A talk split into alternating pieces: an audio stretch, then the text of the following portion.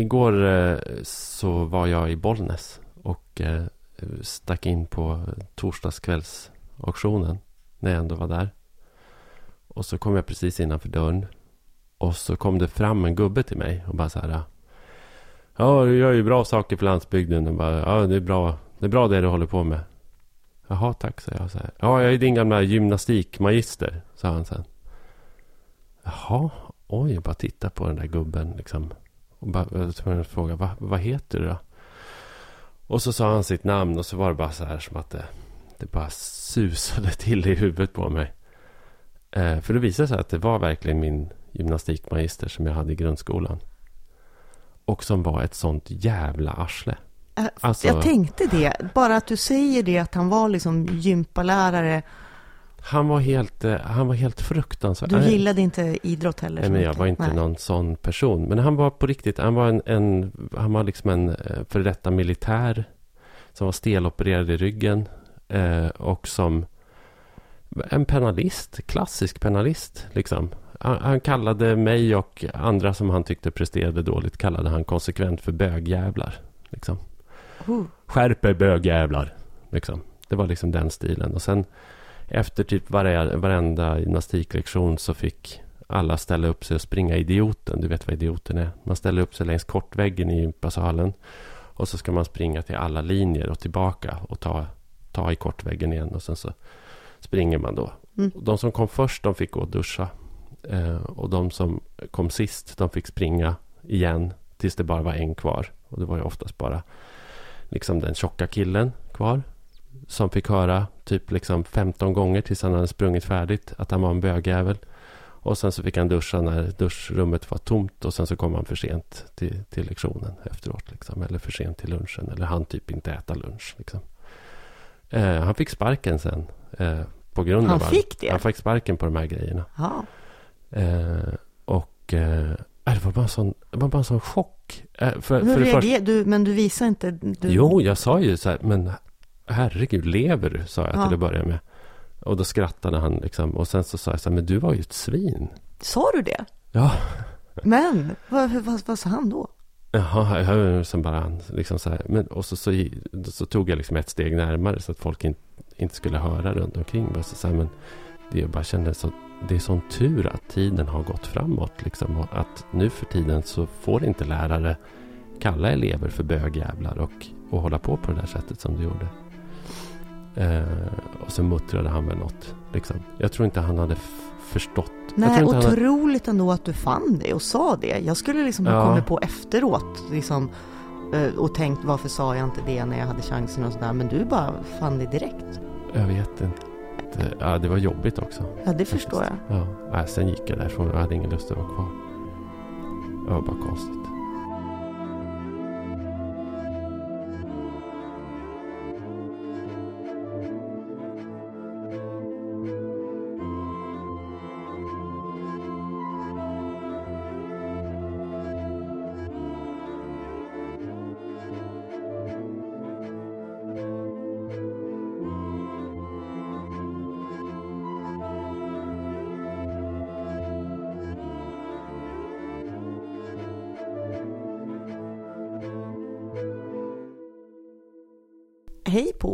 Hej Sofia! Nu var det länge sedan igen. Var väldigt länge sedan. Ja. Eh, Men nu är vi här. Hej alla lyssnare också. Mm, Eh, Vi tänkte podda lite mm, om Norrland. mm. Och eh, som sagt, vi har ju inte gjort det sedan i somras. Och det har ju ändå liksom hänt lite saker. När var det? vi? Det var typ i våras någon gång. Jag tror faktiskt att vi gjorde, vi gjorde väl ett typ till midsommar tror jag vi gjorde något sista avsnitt. ja. Det ganska, ja. Ja, I, ju. I juni tror jag vi poddade Mm. sist, men det är ju ändå snart ett halvår sedan. Mm. Men det händer ju grejer. Det gör ju det. Ja. Och man hinner ju också glömma bort lite och sådär. Ja. Men vi har, vi har ett par, par saker som vi ändå vill så här par- rekapitulera på Ett par sätt. godsaker. Ja. Eh, godsaker och godsaker. Nej, men sådana där saker som får en att inse att, att eh, det spelar kanske ingen roll hur mycket man pratar om det här eller försöker göra någonting åt det. Men det dyker alltid upp någon som inte har fattat i alla fall. Ja, och samtidigt kan jag tänka att när de där personerna dyker upp som inte har fattat så får de motreaktioner på ett sätt som, som de faktiskt kanske inte fick för 5-10 år sedan. Det är nog faktiskt sant alltså. Eh, jag, Ja. ja, och, och jag tänker nu, jag tror du kanske också framförallt tänker på en, en eh, text på en ledarsida. Mm. Faktiskt en, en kollega till mig eh, då som har skrivit på en liberal ledarsida. Kajsa Dåstad heter hon. Mm. Och hon skrev om att eh, man ska avskaffa alla samiska särrättigheter. Mm. Eh, och det här skrev hon i augusti. Mm. Och det kan man ju, det kan man ju tycka. Man, men, Alltså man kan, ja men så här, jag tänker så här att utifrån då hennes då som påstår, ja men liberalismen, vi ska behandlas som individer och alla ska behandlas lika och annars är det Mm. inte demokrati. Det kan man ju absolut tycka och diskutera. Men hennes argumentation för varför samer inte ska ha några särrättigheter, den är ju hisnande. Nej, ja precis. Och jag tänker ju då förstås genast också att det har att göra med liksom det här, alltså sådana som är hårdföra eh, liberaler, liksom sådana här riktiga ideologiska liberaler. De, de hamnar ju ofta i det här. Jag, jag, när jag läste hennes text så såg jag framför mig ett barn som försöker med våld hamra ner liksom en fyrkantig kloss i ett runt hål. Liksom. Att det är så här, att det faktiskt finns, och det gäller ju alla ideologier egentligen, att det finns gränser för hur väl man kan applicera dem på vilka frågor som helst. Så att säga. Men hon gjorde ett försök där att, liksom, Ja. att applicera den här... Liksom, Den liberala principen Den på, ren- på ja. någonting där det verkligen inte är applicerbart. Nej, och sen var det så fruktansvärt okunnigt. Ja, och det, och det ska vi ta, vi ska, vi ska fördjupa oss lite grann i Mm. hennes okunnighet. Ehm, som hon ju delar med många andra, måste, måste sägas här. Mm. Eh, att, att det här är ju faktiskt inte bara hon. Eh, hon, hon hävdar då bland annat att det, det är ren diskriminering att bara vissa får äga renar. Mm. Eh, här, och- men det här är ju faktiskt en diskussion som pågår även i den samiska världen. Alltså att vilken same som helst får ju inte Nej, nej, och det är ju ett stort, och, vilket ju i sig är resultatet av ett gammalt, vad ska man säga, så stat, statligt förmynderi och ö, övergrepp. Det har ju precis. att göra med den gamla renlagnings, eller eh, renskötsellagstiftningen från 20-talet. Precis, som inte, som inte samerna, det är inte samerna själva som har skapat det problemet så att Nej. säga. Eh, sen så säger hon också saker då som att det är inne att tycka att samerna är missgynnade.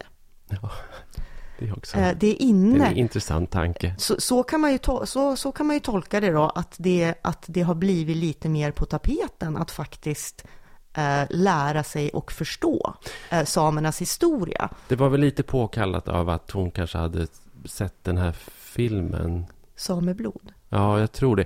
Eller framförallt att hon hade inspirerats kanske av Lena Andersson, alltså kolumnisten i DN, Mm. och hennes ganska underliga text också. Om, om, eh, hon skrev ju också en lite underlig text Mm. utifrån eh, filmen Sameblod faktiskt. Eh, Men sen så påstår hon då att skallmätningarna, som hon ju då ändå erkänner var, var dåligt, Mm. är bara en mörk parentes. Ja, Eh, och hon påstår då att samerna har varit integrerade i den svenska statsapparaten Mhm. sedan 1600-talet.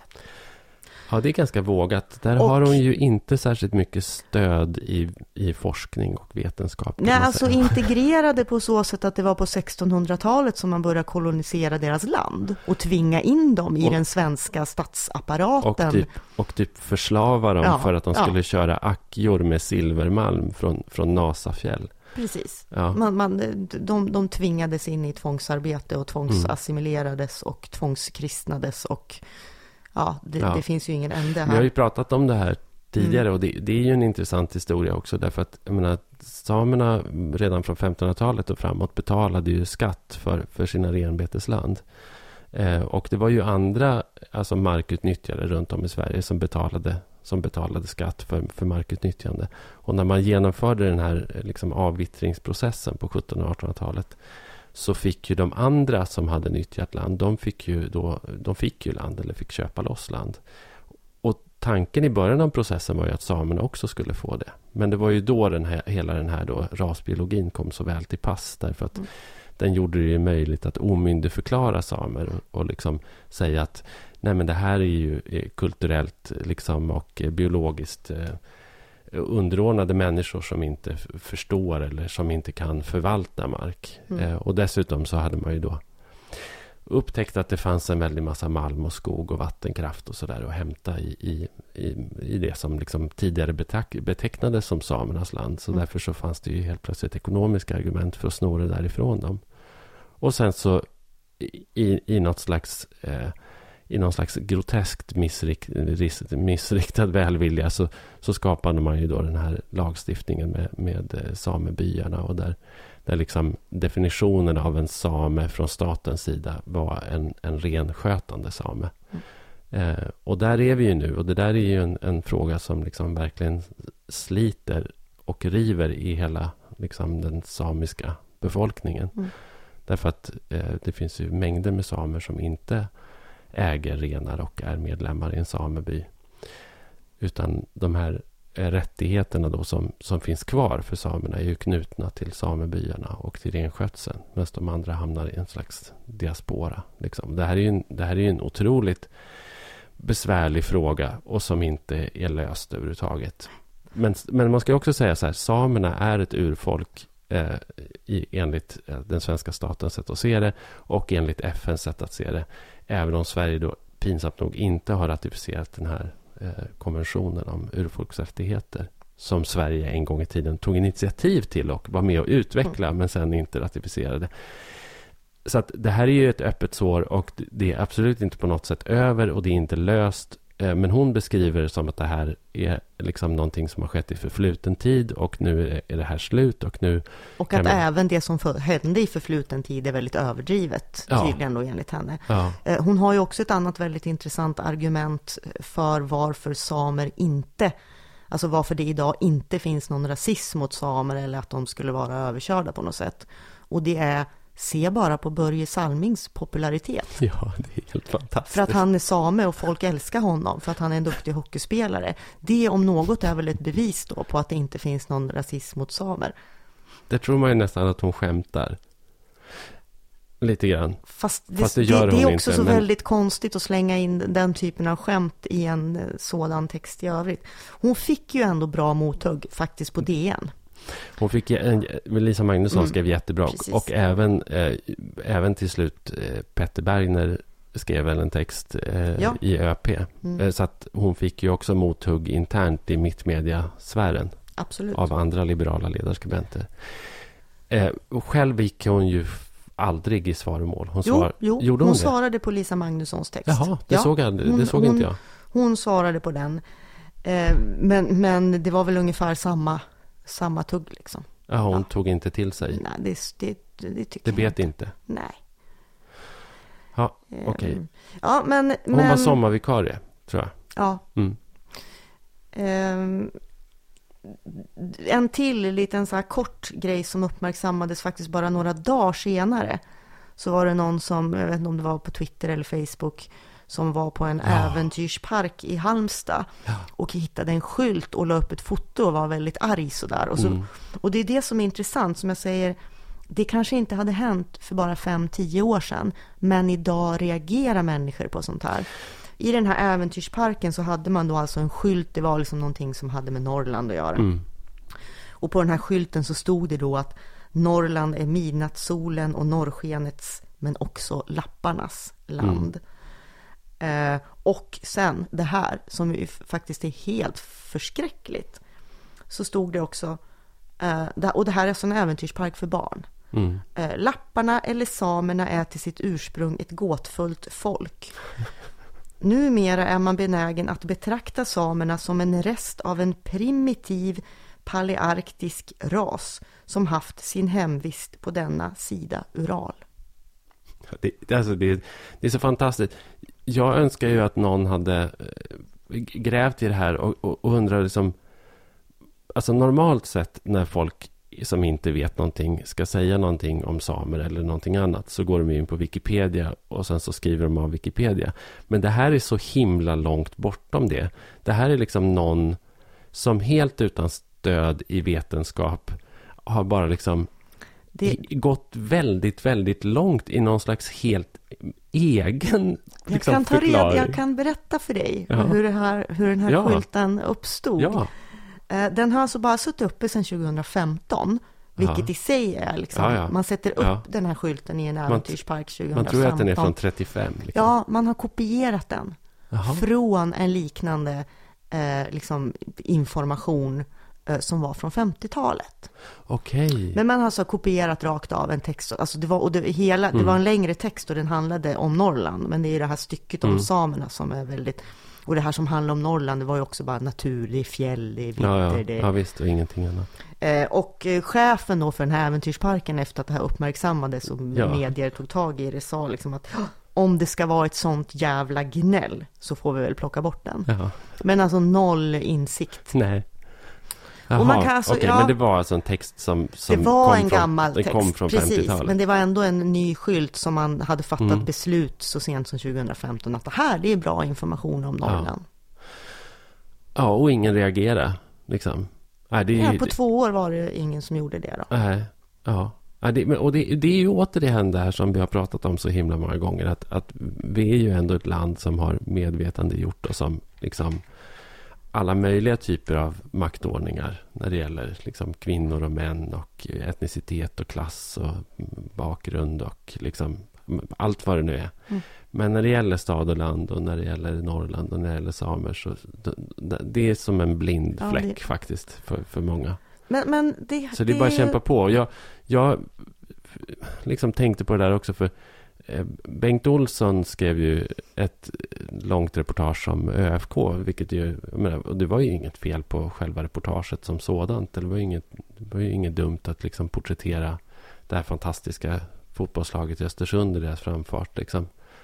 Men i inledningen då, för att han skulle då, liksom, han skulle ju på något sätt sätta ett narrativ och en stämning som gick ut på att han reste till liksom ett fjärran land långt borta och det var liksom ja, det, var, det var verkligen en fysisk distans som han tillryggalade och liksom också för att förstärka deras prestationer på något sätt att i det här liksom helt ö, i det här ödelandet, i vildmarken verkligen så finns det här. Och då, och då var det sådana här fantastiska formuleringar i början av reportaget som handlade om hur han åkte bil från Stockholm och hur Sverige slutade norr om Uppsala och där vidtog då dåliga vägar med rullgrus. och, och, eh, och han hade dött om han hade varit tvungen att tvärnita för en älg som lufsade över vägen. Och, och mobiltäckningen upphörde helt och hållet. Och sådär liksom. Jag menar, verkligen bokstavligen gav sig ut i vildmarken. Och det här kan man ju skratta åt liksom. Och, och jag funderade på det här faktiskt i flera dagar. Liksom, om jag skulle låta det passera eller inte. Men det var så himla många som var arga på Facebook över det där. Alltså, det var verkligen mängder av människor som, som liksom tyckte att, nej men vad fan liksom. Och då kände jag att, nej men okej, jag, jag skriver någonting om det då. Så jag gjorde det. Eh, och, och det. Och det tror jag kanske att man ska göra ändå, även om man Även om man många gånger så här känner att orka. Liksom. Men jag tror det och jag, och, och jag, jag menar delvis eller mycket skulle jag tro också på grund av saker som du har gjort. Eh, så är det ju Ja, så vi. nu ja, att Mm. folk reagerar ja, eh, på sånt här. Och det här kanske är en jätte, jättekonstig parallell men jag tänkte att det beror på liksom metoo. mm, Eh, där det finns sådana berättelser om eh, alltså kvinnor. Ja. Man har blivit varit van att vara tafsad, tafsad på eller liksom utstå sexuella trakasserier Mm. och man har inte tyckt att det har varit något konstigt så man har inte sagt ifrån. Men i takt med att det faktiskt tas upp, pratas om det och man medvetande gör som att det här är inte okej beteende Nej. så blir man också mer benägen att protestera, säga ifrån och så vidare. och, man Och det- märker, ja, men- och där märker man ju också med metoo att, att det lyfter det här stigmat att berätta. liksom. Precis. Och, och det här tror jag är lite grann samma. Alltså som, om man säger som norrlänning, så Mm. har man väl kanske tidigare bara gillat läget. Och Mm. man har funnit sig i att vara den där exotiska norrlänningen när man kommer söderut Mm. Eh, liksom skämtar själv om, ja, man blir självironisk. Eh, snarare än som det börjar bli lite mer nu, att man faktiskt står upp för för sitt ursprung på ett annat sätt. Det jag tror att om man för bara liksom, ja men säg när jag var ung, Mm. eh, skämdes lite eller det på något sätt kunde vara liksom pinsamt att komma från Sundsvall om man var i Stockholm. Jag tror att det inte är lika jobbigt längre. Jag tror att fler liksom står upp för var de kommer ifrån och till och med känner stolthet öppet också. Mm, jag tror också det.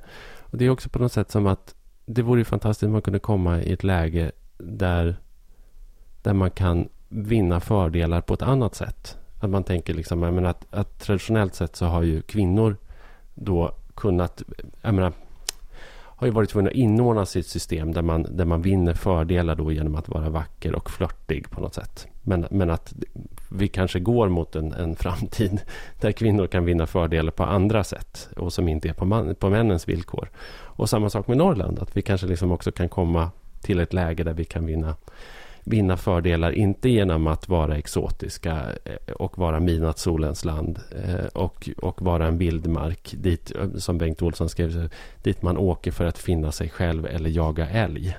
Utan att, utan att det liksom så här, med tiden kanske vi kommer liksom till ett läge där, ja, men där man får ja, komma till sin rätt på ett annat sätt. Liksom, att, det, ehm, att det kan vara bra. Mm. En, en, en annan sak att bero på Norrland Mm. och, och hur det generaliseras så var det också någon nyhet som spreds, jag tror det var både SVT och DN, om jag kan minnas fel. Ehm, men man hade kollat upp vad, vad svenskarna har på sin bucketlist. Vad de vill Jaha, göra innan de okej. dör. Ja. Och så stod det i flera rubriker så här, svensken vill till Norrland. Oj. Jaha. Ja, eh, och att det skulle liksom ingå då i, i, i svenskars eh, bucketlist. I själva verket, om man läste artikeln, så vill de till Kiruna. Jaha. De vill, Okej. de vill se Kiruna innan de dör, eller de vill se midnattssolen, eller de vill, men i Mm. rubriken så klumpas det ihop till att de vill till Norrland. Mm. Eh, eh, samtidigt så är det ju intressant att det verkar vara så pass många som faktiskt när en dröm om att se eh, ja, Norrbotten, Lappland. Absolut. Det, ja, visst. Har det varit så förut? Är det, är det någonting Ja, det, nytt? nej, men det tror jag nog. Det där har nog gått i vågor. Tänker ändå på liksom... Ja, men allt det här som... Jag har ju pratat flera gånger om, om Framtidslandet av Sverker Kjellin. Min gamla favoritbok. Eh, Sverker Kjellins avhandling från Mm. 80-talet. Men det som han beskriver där, liksom den här Norrlandsvurmen som fanns eh, i slutet av 1800-talet. Och hur Norrland idealiserades. Då var det ju...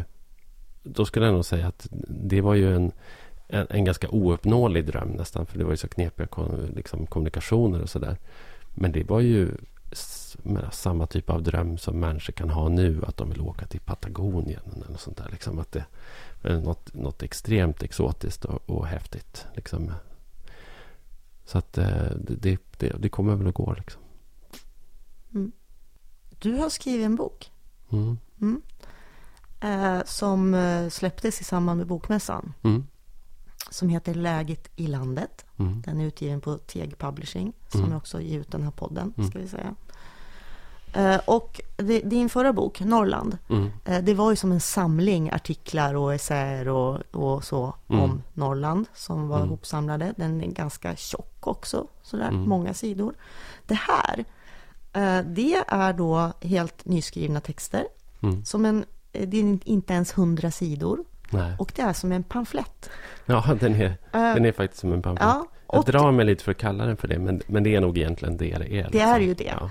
Eh, 89 tankar om periferier, politik och varför landsbygdsfrågan är viktigare än du tror. Mm. Och här då går du ifrån eh, bara Norrland till, till att prata om landsbygden som, som helhet. ja, och inte bara Sverige heller egentligen, utan jag pratar ju om det som en slags social, kulturell klyfta som har liksom Precis. visat sig i... I andra delar av världen Ja. också. Du har en del paralleller till USA. Och, Mm. ehm, och då de här, de här tankarna. Mm. Gillar du den? 89. Ja, alltså jag gillar den. Sen, jag kanske har också så här lite svårt att läsa den. Det känns ju som att jag har hört det här. Ja, jag har det hört dig tugga det här så mycket. Så här. Men, den, men den, det jag gillar med den är för det första, den är ju väldigt, eh, den är väldigt lättillgänglig. Mm. eh, på grund av formatet. Att Mm. det är, en del tankar är ett par sidor sådär, Mm. men, och en del är bara ett par meningar. Mm. Eh, och vad man kan säga att den gör, det är ju att den sammanfattar eh, de tankar som du ändå driver när Mm. du föreläser i Norrland, i diverse andra artiklar. Men här har du liksom sammanfattat dem på ett väldigt tydligt sätt. Här är Ja. ditt, ditt budskap. Mm. Den är ju också väldigt politisk. Eh, Ja, du vill inte medge det? ja, men det är väl klart att den Alltså, är Pe-. Petter, Liksom. Petter Bergner igen då, ledarskribent på Östersundsposten, han skrev ju att du kommer ut som vänster. Ja. Eh, Eh, och jag tänkte, kommer ut? kommer ut ur vänstergarderoben. Ja, ja. Ja. Det gör jag ju inte uttalat eh, eh, på något sätt. Men, men visst, det går, ju, det går ju att tolka det på det sättet. Jag förstår det. Det är inte mitt. Det är, det är liksom inte heller. Det är inte varken min avsikt eller, eller min sak egentligen att lägga mig i hur, hur man tolkar den politiskt. Ska, ska vi ge något litet smakprov? Eh, här ska de få, jag, jag läser högt nu Mm. då, tanke, tanke 19. Okej. Mm. Eh, Den allmänna övertygelsen var att det moderna livet var ett urbant liv. Det gick bara inte att föreställa sig en agrar modernitet. Mm. Kan du göra det? Hur ser en agrar modernitet ut? Nej, jag tycker att det är ett problem. Jag tycker det, där... Det där är väl en, en, en typisk mening i boken. Liksom, eller en typisk tanke. Den är med där i början i någon slags eh, historieskrivning. Där jag liksom går igenom regionalpolitikens utveckling och sådär. Och det har väl varit ett problem hela tiden. Att det är så här, när staden har tolkningsföreträde. Eh, och liksom man ska, jag menar, särskilt under de svenska rekordåren och folkhemsbygget och sådär, liksom, när man skulle försöka skapa liksom, hygieniska, eh, lättskötta eh, miljöer där människor hade nära till samhällsservice och sådär. Så kom ju landsbygden att betraktas som väldigt omodern. Eller den agrara miljön betraktades som omodern. Och, och det gör den ju fortfarande när man tänker liksom på eh, vilka framtidsvisioner som finns för samhället. Så handlar ju nästan alla om staden och den gröna staden. Och det finns ett väldigt fokus på att lösa också liksom framtidsproblem, miljöproblem och försörjningsproblem och problem på arbetsmarknaden eller vad det nu är. Genom olika typer av urbana lösningar. Man tänker sig liksom en grön stad med liksom där människor bor tätt och cyklar på elcyklar och eh, åker kollektivt och ägnar sig åt eh, stadsodling och eh, sådana saker. Och det där är ju en ganska stark och kraftfull eh, vision skulle jag säga som är väldigt urban. Och samtidigt så finns det ingen motsvarande vision för landsbygden utan visionen för landsbygden ser ju nästan snarare tvärtom ut. Att man vill liksom ha en arkaiserad landsbygd liksom med röda stugor och böljande Mm. fält. Eh, och som ska vara då som någon slags eh, ja, men en, en, en slags motpol då till, till den här moderna visionen. Och, Ja, och att den ska falla stadsborna i smaken av ja, och så ska stadsborna skäl. åka ut och liksom ägna sig åt rekreation då. Och på, på något sätt också ta semester från, från det moderna livet Mm. i, i den här i landsbygden. Då. Eh, Och, och då tänker jag liksom att moderna visioner om landsbygden eller en slags ja, men, modern ruralitet eller eh, det är ju också, nej, det är, jag, jag kan inte riktigt se. Det finns ju, han, Ja, får, jag, får jag citera dig? ja, I, ja, i, I ett helt annat stycke i boken. Eh, det är tanke 71.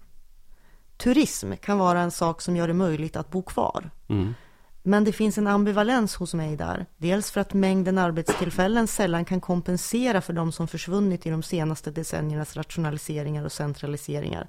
Men också för att det finns ett inslag av resignation i turistsatsningar. Länge fanns det en stolthet över att man gjort resan från vildmark till bygd. Men nu måste vi i princip göra resan åt motsatt håll för att bli attraktiva för den moderna människan. Det finns ett nederlag i det, att inte få finnas för sin egen skull, att inte ingå i moderniteten. mm. Det är deppigt. Men jag tror kanske att det är, ironiskt nog så är det det närmaste en framtidsvision man kan komma för landsbygden. Det är på något sätt att vi gör oss till för, för storstan i, i ännu högre grad. Liksom. Om vi pratar om ren glesbygd. Liksom. Sen finns det ju en massa liksom, landsbygdsstäder och sådär som kan leva på helt andra premisser. Men, men ehm, ja. du, pekar ju ut, du pekar ju ut större städer i den här boken som landsbygd. Ja. Som Sundsvall, Eskilstuna, alltså så här, ja. det här är landsbygd säger du. Ja, för att, mm. för att är det någonting som jag har liksom, alltså det är klart att på, på ett plan när man jobbar med någonting så här länge så blir man mer och mer nyanserad. Liksom. Men på ett annat plan så känner jag bara så att ja, men shit, det kanske bara handlar om att det finns urbanitet och sen så finns det icke-urbanitet. Eh, och då ska jag säga att ja, men just det här liksom att ja, men vad finns det för urbana miljöer i Sverige? Det är kanske inte så himla många eh, liksom, miljöer som är renodlat urbana. Det är Stockholm, Malmö, Göteborg och liksom centrala delar av Lund och Uppsala och kanske liksom några hundra kvadratmeter i Umeå och Karlstad och, och, och liksom sådär. Men, men i stora delar av Sverige så är det ganska svårt att gå omkring och inbilla sig att man är en del av den här liksom då globala, urbana klassen. Liksom. Mm. Det, kan man, det, det, är lite svårt att göra det i Sundsvall. Då bedrar man sig. Liksom. Jag får inte den feelingen i alla fall. I liksom, Sundsvall? På, på gågatan i Stenstan liksom, så är det inte så, så att, att jag liksom känner mig så här, liksom sammankopplad i samma liksom, neurologiska nätverk som Tokyo och New York. Liksom. Du gör inte det? Nej, jag gör inte det. Men man kan gör ju, du det i Stockholm då? Man kan inbilla sig det. I stundtals så kan man ju inbilla sig en sån sak. Kanske i, i Stockholm eller Malmö eller Göteborg. Så skulle man ju liksom i, i, vissa, i vissa lägen så kan man ju ändå känna att det här är lite New York. Här, nej, men, nej men, men att här i alla fall, här finns det i alla fall möjlighet att ägna sig åt den här rent urbana livsstilen. Eh, och som är liksom samma i, i världens alla stora städer. Liksom. Uh, om vi säger så här, jag tror att det som den här, den här boken, eh, jag tror ingenting som står i den är främmande för våra lyssnare. Eh, men de som gillar våran podd kommer ju att tycka om den här boken, eh, är jag helt övertygad om. Jag hoppas det. Eh, det du, du tar ju upp det, den är ju som sagt politisk utifrån att du går in på hur hur den här klyftan påverkar mm. hur människor väljer och sådär. Och jag tänkte att jag inte ska snöa in på det nu. Eh, det lär vi få återkomma till eh, eftersom vi har ett valår och sådär. Mm. Men det finns ändå ett stycke som, som jag måste få läsa. Mm. Och, och det, det, är tanke 74. Mm. Centerpartiet är själva lackmuspappret. Precis, eller partiet som förkroppsligar hela landsbygdsfrågans problematik. Mm. Vad menar du med det? Jo, men det är ju för att, eh, alltså för mig så är ju det som har hänt med den svenska landsbygden, alltså anledningen till att den svenska landsbygden i någon mån då liksom är drabbad eller lider eller har problem, handlar i, enligt mitt sätt att se det så handlar det otroligt mycket om alltså marknadiseringen av Sveriges, liksom det svenska samhället.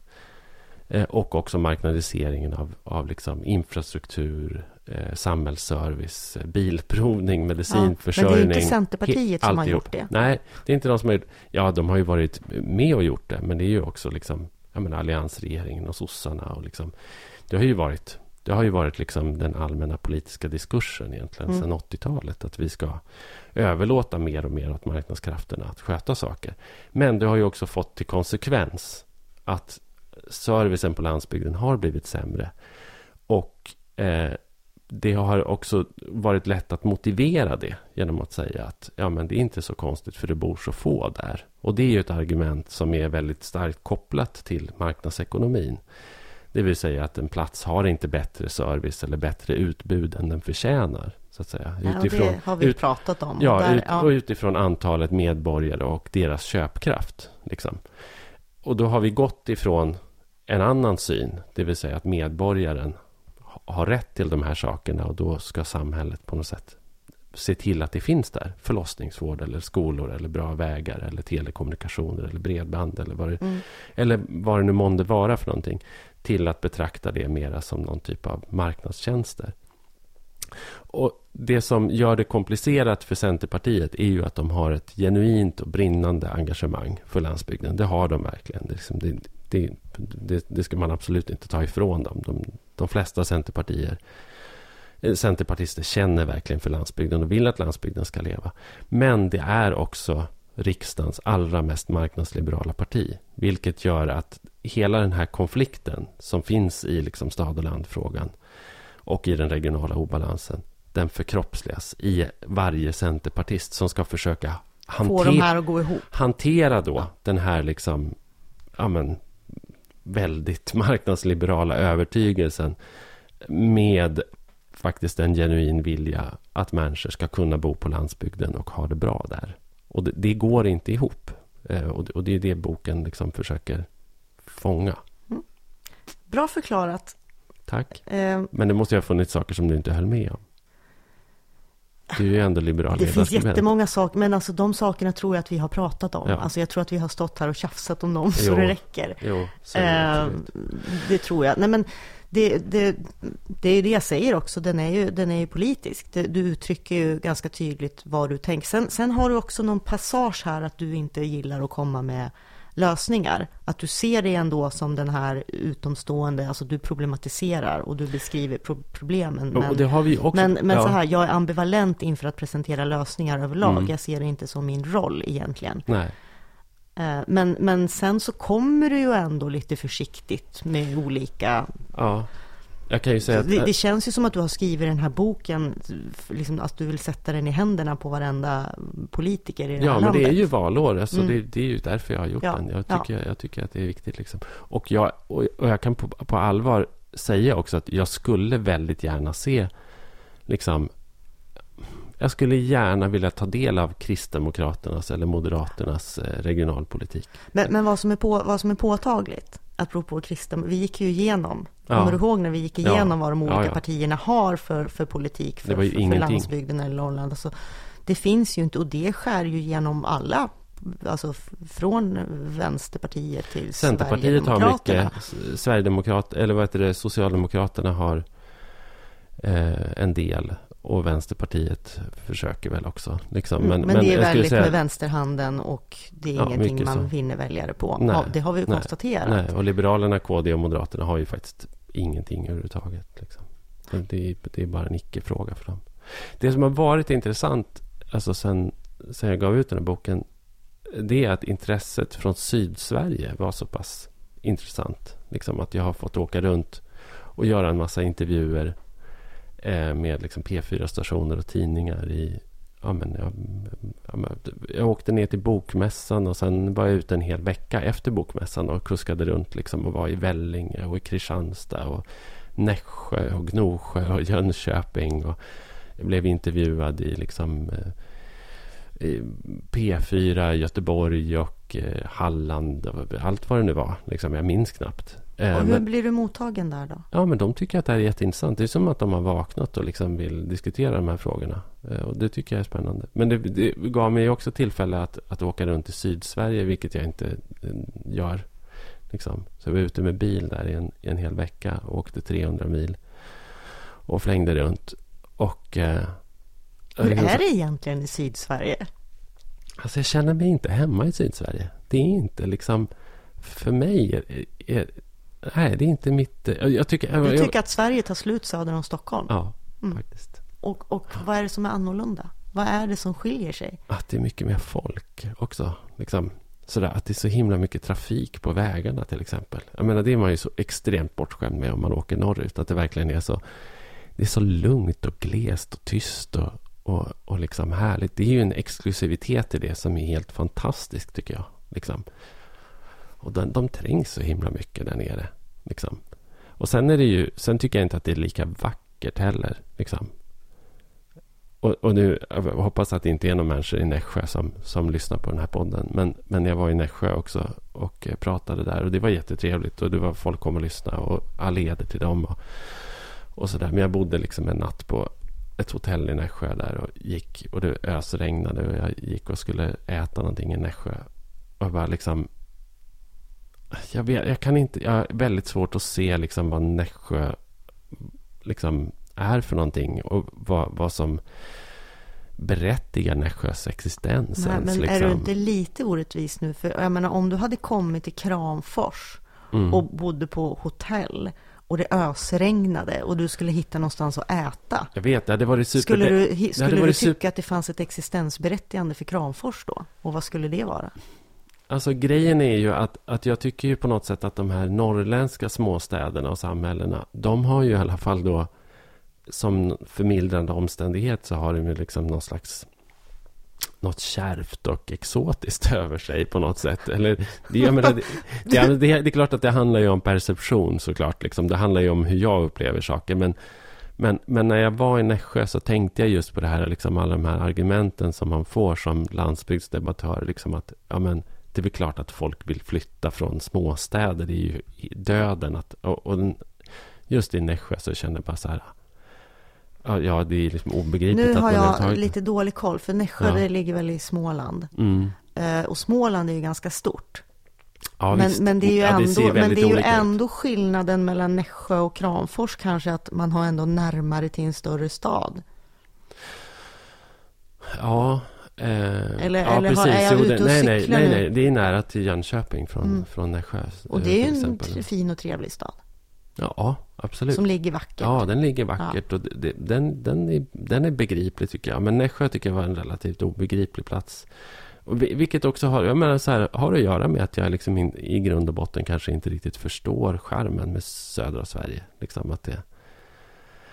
Vad- Jag, vet inte, du, du, du, gör, du gör en besvärad min. Vad, men vad tycker du? Det här är ju Norrlandspodden. Nej, jag vet inte, för du, ja men det är klart vi får säga det, men, men det, det, det jag tycker är intressant är när du står och säger att det ändå finns någon liksom exotisk kärvhet i, Ja. i de norrländska, nu, nu, Ja, okej nu spär ju du på Jag de här vet. fördomarna som finns, Jag därför vet. att, därför att det jag, jag är ju också väldigt sällan i Sverige söder om Stockholm, Mm. kan, jag, kan jag erkänna. Och, Och när man är det så är det ju Malmö eller Göteborg. Liksom, Ja, till, Göteborg, som är- ja. sådär. Och ja, någon tur till Skåne. Men för mig är ju det exotiskt. Alltså jag tycker ju att Skåne är det mest exotiska som finns. Jag känner mig som om jag är utomlands när jag är där.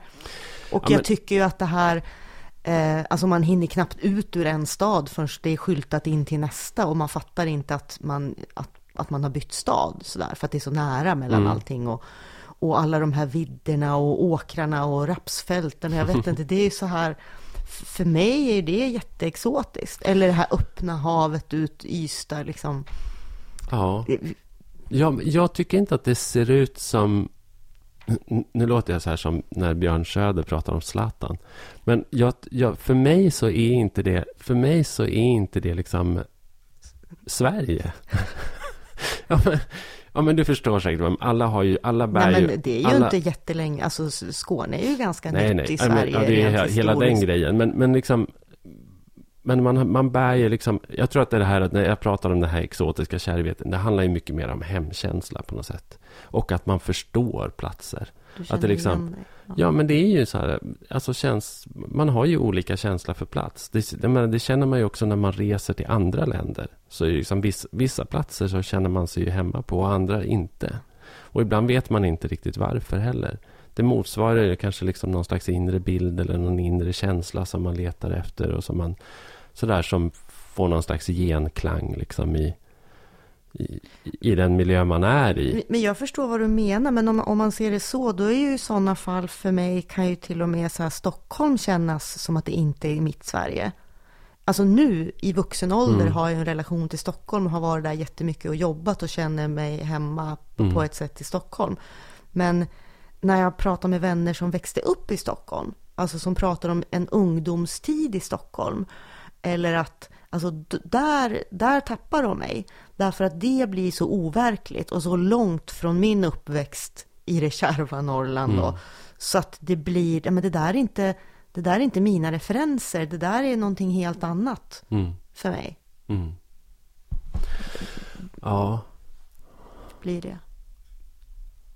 Men ja, jag vet inte. Men det, ja, det, det finns väl ett... Det finns väl, alltså, vad, vad man kan konstatera är väl att det finns liksom... Det finns väl känslomässiga skäl till, till att man vur- vurmar för Norrland då. Liksom. Men det Nå- gör ju det. Ja, men någon slags primitiva, eh, någon slags primitiva känslomässiga skäl som är... Som kanske liksom är... Fast, fast de har inte du visat så mycket av förut. Är Nej. det för att du reser i Sydsverige som du nu Ja, det- känner det här? Ja, men jag kände verkligen Och jag kände så här sista dagen på den där resan. Det var, det var ganska slitigt för jag var ute i tio dagar liksom. Och Först var det bokmässan och sen så liksom hade jag den där arbetsveckan på det. Liksom. Och du vet hur trött man är efter bokmässan. Liksom. Då vill man egentligen bara åka hem och sova. Liksom. Men sista dagen där när jag åkte mellan... Jag skulle åka mellan Jönköping och Gnosjö eller något sånt där. Och körde E4 och sen skulle jag svänga av. Och bara kände så här. Och visste att jag skulle få åka därifrån. Då släppte jag liksom på det där. Bara kände så här, fy fan, kände jag. Usch vad hemskt det är här. Och Gnosjö, vilken otroligt underlig plats. Alltså, jag kan verkligen rekommendera alla att åka dit. Gnosjö är ju en sån modellbygd liksom för företagsamhet. Men herregud hur det ser ut. Alltså istället för när man åker runt i, i resten av Sverige så, så är det liksom så här en, ett hus och en laggård. Men i Gnosjö så är det ett hus och en gigantisk industrihall. Liksom. Det har liksom byggts, alla har startat varsitt industriföretag och byggt en jättestor industrihall. Alla har In, en möbelverkstad. Alla har ett, eller vad det nu är. Eller, eller så. Äh, och ingen som helst liksom stadsplanering eller så, utan, utan själva Gnosjö som ort är också jättemärklig liksom med med där, där hela liksom, eh, miljön är liksom punkterad, så att bara tryfferad med alla de här jättestora industrihallarna överallt. Liksom. Och, eh... men, men nu, att bero, på, att bero på det här att liksom landsbygden ska finnas för andras skull och för att mm. stadsborna ska komma dit och titta.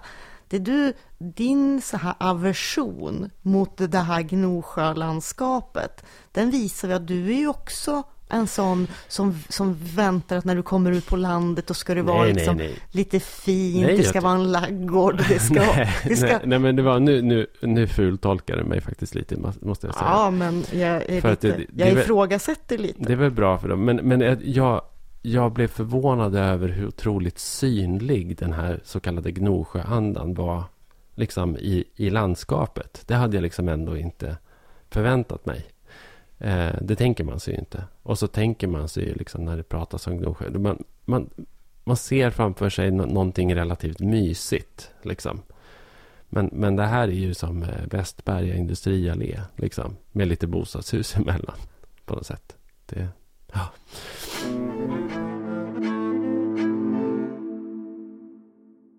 Ja, nu har vi inte poddat på ett tag, men, men eh, möjligheten att stötta oss finns fortfarande kvar. Och eh, då har vi ju valt den här lösningen som heter Patreon.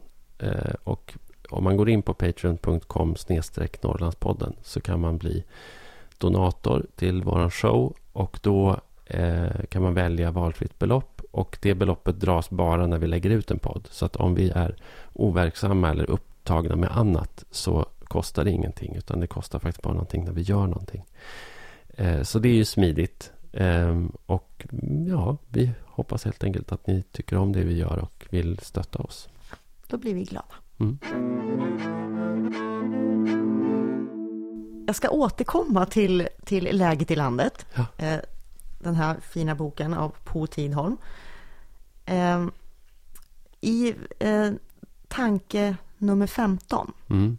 Eh, som ju är då ett lite längre kapitel som jag inte ska läsa helt och hållet. Men eh, det var nu svenska kommuner började marknadsföra sig själva. Alla skulle ha en kommunslogan och jobba med sin attraktivitet. Det handlade om att positionera sig gentemot sina grannkommuner, om att åka till Stockholm central och stå där med en roll-up och bjuda på karameller och berätta hur otroligt bra man är just i den här kommunen. Gärna i kombination med en koordinerad kampanj i print. Mm. Eh, jag hoppar lite. Forskare som tittat på kommunal platsmarknadsföring har inte kunnat se att människors flyttbeslut låter sig påverkas av reklam. Det här har vi pratat om mm. en del eh, och bland annat pratat om att vill man att människor ska flytta till en kommun i, i Norrlands inland eller så, så kanske det är bättre att se till att den kommunala servicen fungerar och att det eh, genererar att människor som bor där kanske pratar gott om sin ort och sådär. Mm. Eh, men det här med platsmarknadsföring är ju intressant. Mm. Och vi har ju ett aktuellt exempel faktiskt. Eh, som är väldigt extremt kanske.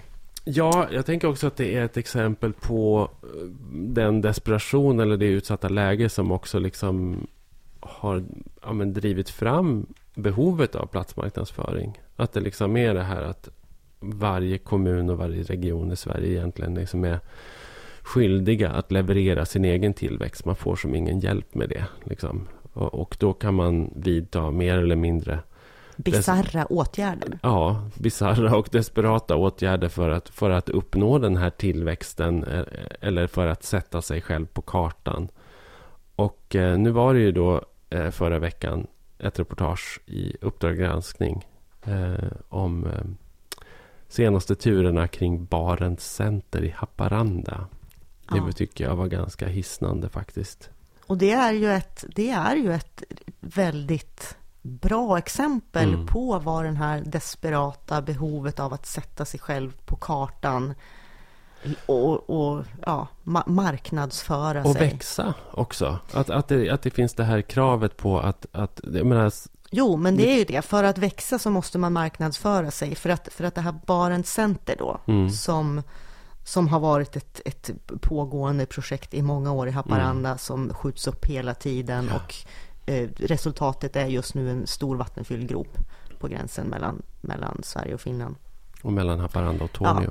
Eh, det, det, det var ju i, väldigt mycket i det är ju på, var ju på något sätt också en, en turistsatsning. Att folk ska vilja komma hit och shoppa och bo på hotell och titta på bio på världens största bioduk. Alltså Mm. sådana saker som Det skulle ju också bli multisportarena. och, Och- gymnasieskola. och gymnasieskola. Precis. Men, men, men, men de här, eh, och det hade väl varit en sak om man hade gjort det för kommuninvånarna så att Mm. säga. Även om det inte ens verkar ha funnits något behov av det. Men, men att det blev så här extremt stort och fläskigt. Eh, och att eh, och när man hör då i den här, alltså det, det, för er som inte har sett det, Mm. så, så handlar det ju alltså om en utomstående entreprenör som kommer och liksom Mm, så köper är den här tomten och erbjuder kommunen, ja, ha, ha, Saker som är för bra för att vara sanna i princip. precis. Man, man kan, jag kan reka, rekapitulera lite Haparanda-historia. För att eh, vi var ju uppe och filmade i Haparanda också när vi gjorde eh, dokumentärserien Resten av Sverige förra året. Och Haparanda är ju en gammal kriskommun sådär som det inte har gått så väldigt bra för. Eh, men sen så hade de ju då ett kommunalråd som fick idén att man skulle kunna kanske få dit Ikea. Eh, och eh, lyckades med det. Och det var ju en sån här otrolig framgångshistoria. Och sen blev han landsbygdsminister. Sen blev han landsbygdsminister, det här kommunalrådet Sven-Erik Bucht. Men han var, blev ju också typ så här årets svensk och liksom han blev, han, han, det lyfte ju honom från den här lokala arenan till en nationell arena. Liksom. Och tanken där var ju då förstås att Ikea skulle liksom vända hela utvecklingen i, i Haparanda. Eh, det blev inte så. Eh, de har fortfarande ganska hög arbetslöshet, även om det finns de... Ja, man, på kommunhuset så hävdar man ju att det beror på att många jobbar i Tornio. Och då registreras de som arbetslösa i den svenska statistiken. Jag vet inte riktigt hur det är med det. Det vet inte jag heller. Eh, Däremot så ba- bara just men- det här med arbetslösheten. Eh, att i det här Uppdrag granskning då så sa Mm. de ju att alltså, Ikea öppnades 2006. Ja, Och under 2006 och 2007 så hade Haparanda ganska stark ekonomisk tillväxt. yes. Sen vände det. Och Ja. redan 2009 hade man Sveriges högsta arbetslöshet. Ja, precis. Och, och där finns ju också den här förklaringen att det kanske beror på att det är fler som har stannat kvar i Haparanda än det annars skulle ha varit. ja, det. Fler. För att ja. de har haft det här hoppet om att Ja. nu vänder det, nu kommer det att finnas jobb. Och därför så har också arbetslösheten Men hur den är med, med, med arbetslöshetssiffrorna så kan man i alla fall konstatera att Haparanda har inte vuxit vare sig ekonomiskt eller befolkningsmässigt. Det har inte lett till ett lyft. Eh, man trodde när man öppnade Ikea-varuhuset att det skulle liksom leda till inflyttning till kommunen. Och det, det har det inte gjort. Sen har också centrumhandeln totalt dött i och med att man har byggt det här volymhandelsområdet då i anslutning till Ikea. Eh, Ikea gör ju så att när de går in på en ny plats så köper de upp ganska mycket mark. Och sen så bygger ju de själva upp volymhandelsområden där de hyr ut lokaler dyrt. Då, därför att det, kan de, det är ett sätt för dem att tjäna pengar också på att andra företag vill vara nära Ikea. Men Ikea tror så lite på den där miljön så de har faktiskt sålt det där volymhandelsområdet, vilket de väldigt, väldigt sällan gör. De har avyttrat det. Och eh, det går inte bra för de här galleriorna eh, redan som det, som det nu är.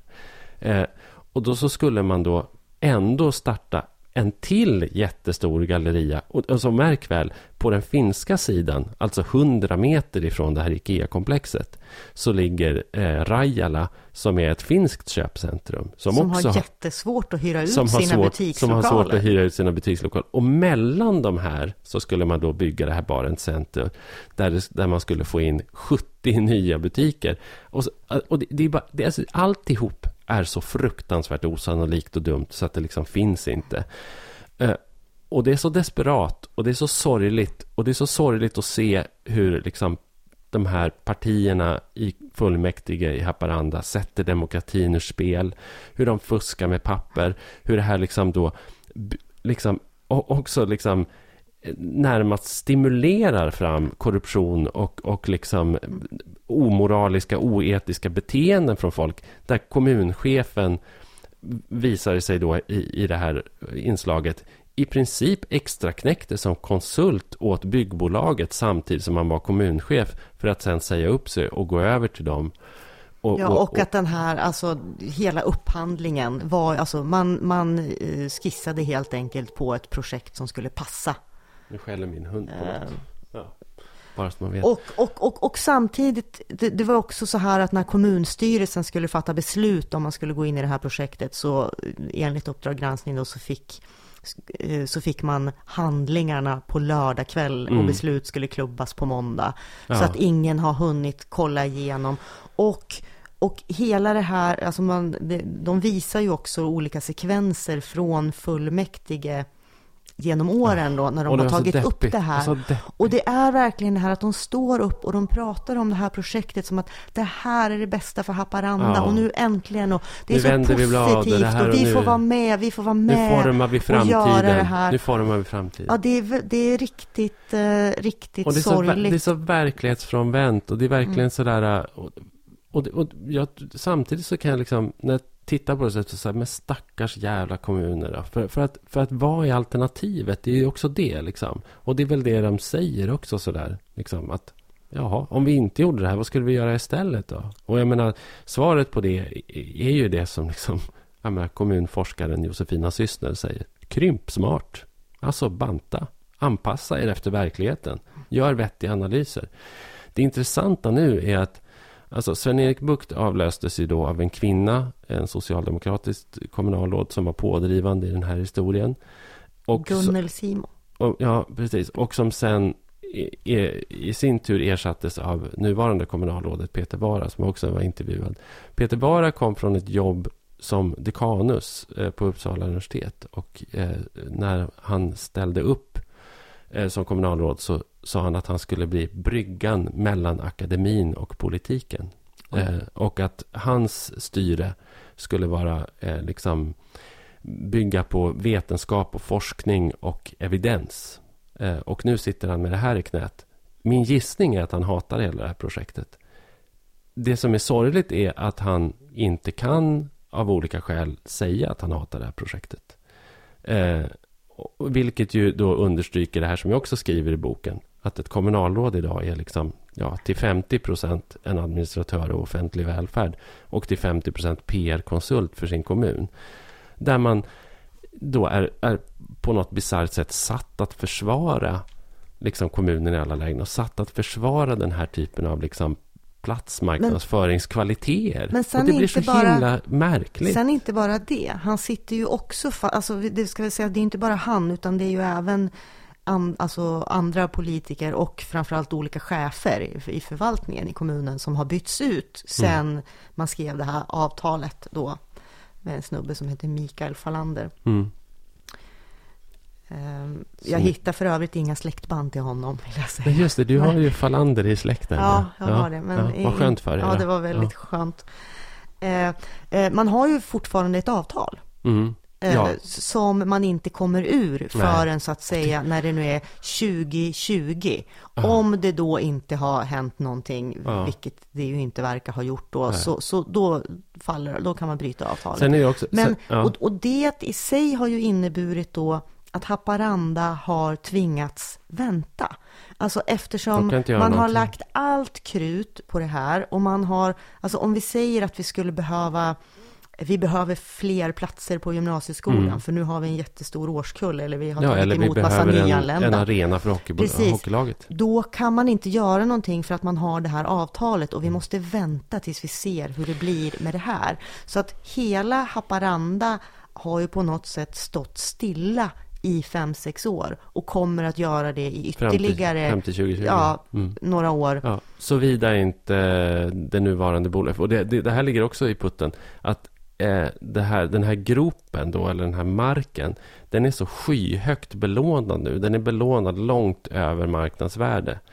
Eh, och det kan bara lösas med en konkurs. Alltså så här, det finns ingen annan entreprenör som kan kliva in och ta över projektet så som det ser ut nu. Därför då skulle de också få ta över lånen på den här marken som det här handlar om. Så att för att det ska nollas så måste, så måste, så måste nuvarande bolag först konkursa. Så att man sitter fast på det sättet också. Och det som är hisnande här, och jag tänker på liksom en, en skandal i betydligt mycket mindre skala som utspelade sig i min grannkommun Bollnäs. Där man sålde torget Ja. till ett danskt exploateringsföretag till underpris. Och där man inte heller, alltså så här, man skrev på kontrakt som löpte under lång tid. Eh, och man skrev, in, alltså man skrev inte in någon återköpsklausul. Och det har ju inte Haparanda gjort heller. De har ingen återköpsklausul här. Utan de är ju bara helt hänvisade till detta. Och sen så har ju Haparanda då förbundit sig. Det som händer är ju att om det här byggs, om, om det faktiskt, om en entreprenör kommer in och bygger en gymnasieskola och en multisporthall så är kommunen förbunden sen att hyra den i 20-25 år eller vad det nu är till, 70, till ett pris av 17 miljoner kronor om året. Och det var ju att kommunen överhuvudtaget skrev ett sådant avtal. Det var ju för att de ville få det här köpcentrumet och hotellet till stånd. Eh, alltså behovet av multisportarena för ett väldigt marginellt hockeylag var ju inte särskilt stort. Alltså kommunen har säkert andra behov som är större. Och eh, någon ny gymnasieskola fanns det inte heller något skriande behov av, tolkar det som. Utan man skrev ju det här avtalet med den här entreprenören för att han skulle bygga liksom, hotellet och shop- shoppingcentret. Alltså det... Precis, man ville ha den här investeringen Ja. från, eh, man ville ha den här utomstående investeringen i, i hotellet Så- och Det är affärerna. så deppigt. Det är så deppigt. Och varför kan inte så här... Och, jag menar, och här, jag vet ju, jag har ju pratat med... Men, med men nu, nu tänker jag, nu måste de ju ändå någonstans gå och hoppas att ingenting av det här ska bli av. ja, ja, nu kanske de gör det. därför att resultatet skulle ändå bli den här jättedyra hyran Ja. och precis som med Ikea, förmodligen ingen som helst tillväxt. Nej, Eller jag vet inte, varför skulle folk plötsligt vilja åka och bo på hotell i jag Haparanda? vet inte. Det var ju också... Åh, åh, nu ska jag berätta en sak. Ja, eh, som, som, eh, en annan sak som hände mig som var så himla fin.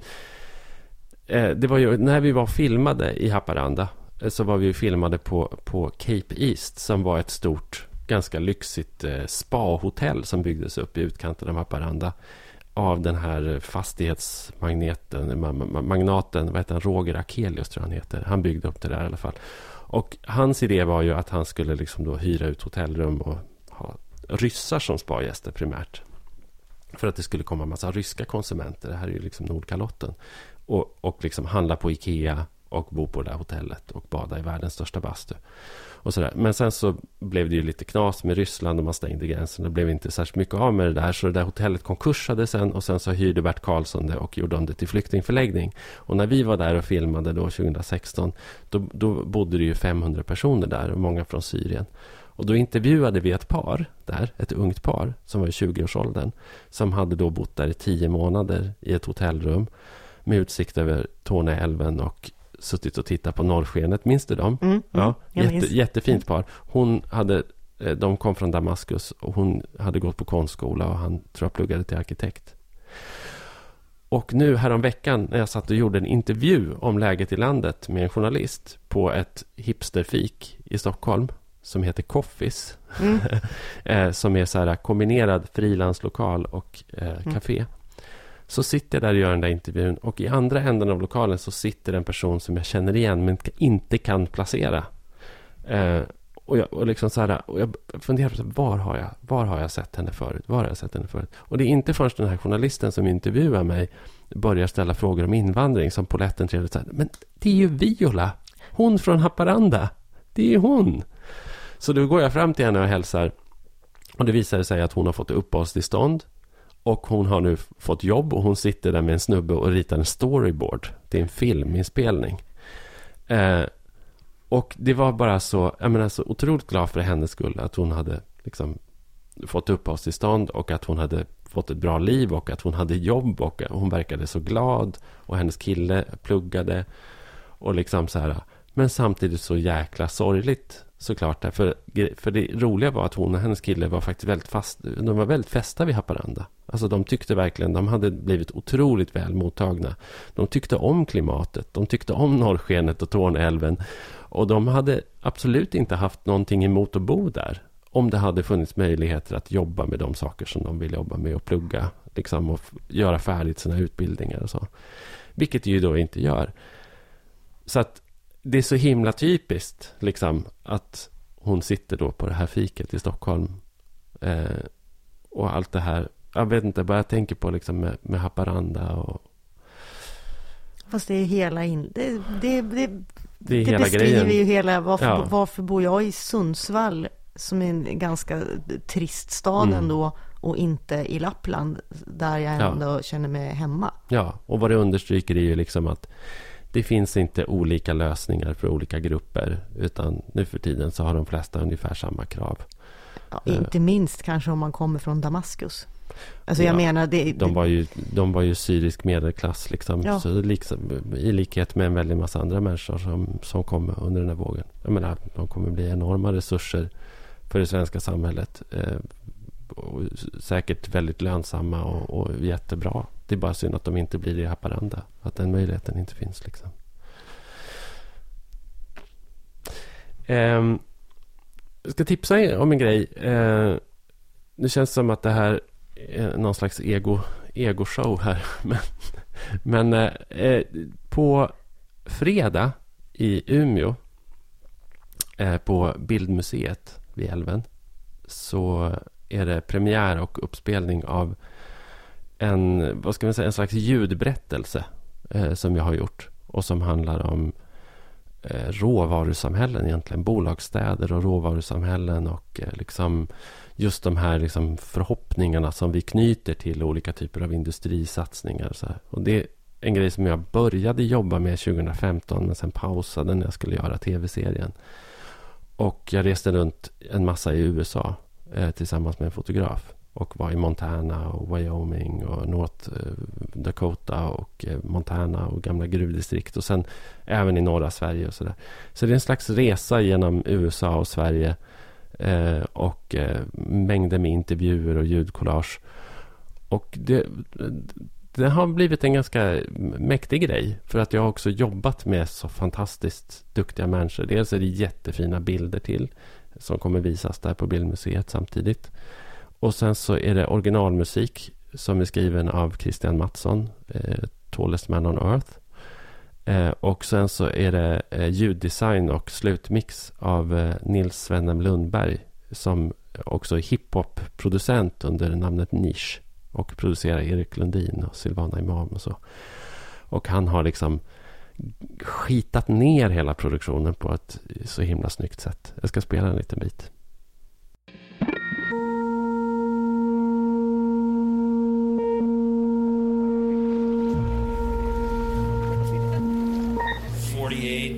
Forty-seven, forty-six, fifty-one, forty-seven. I mean, I mean, we're playing, we're playing roulette with the Saudis here. You know, We're little bitty North Dakota playing in a global oil market. We have no control whatsoever. Jag trodde aldrig när vi köpte den här anläggningen att, jag skulle, att vi skulle driva en verksamhet som var så beroende av malm, eh, alltså malmpriset som vi faktiskt har gjort med facit i hand. Det är liksom så här, förra ekonomiska krisen, då jobbade jag som borrare i gruvan och sen så stannade stålverken upp. De hade för mycket stål. Och de köpte inte, liksom, kunde inte sälja vidare stål. Så fick jag sluta mitt jobb. Och, och jag och många andra liksom. Så att det är liksom en sån här liten, liten, liten stad bara som är så beroende av sådana här stora sammanhang. Och det är som en sån där fjärilsvingslag och det är, det är en jävligt speciell situation. Sån. Att, eh, jag menar att det är så bräckligt på något vis. Mm. Och, men det gör ju folk väldigt beroende också samtidigt av, av, eh, av den här näringsgrenen. Att det ska fungera, att gruvan ska rulla på. Liksom. Det, det bygger ju på det. Att det ska fungera på det sättet för att man ska kunna ställa mat på bordet och kanske skicka ungarna på universitetet så småningom eller vad det nu blir för någonting. Liksom. Eh, så att på fredag i alla fall eh, i Umeå, Bildmuseet klockan 18. Eh, jättekul om just du vill komma.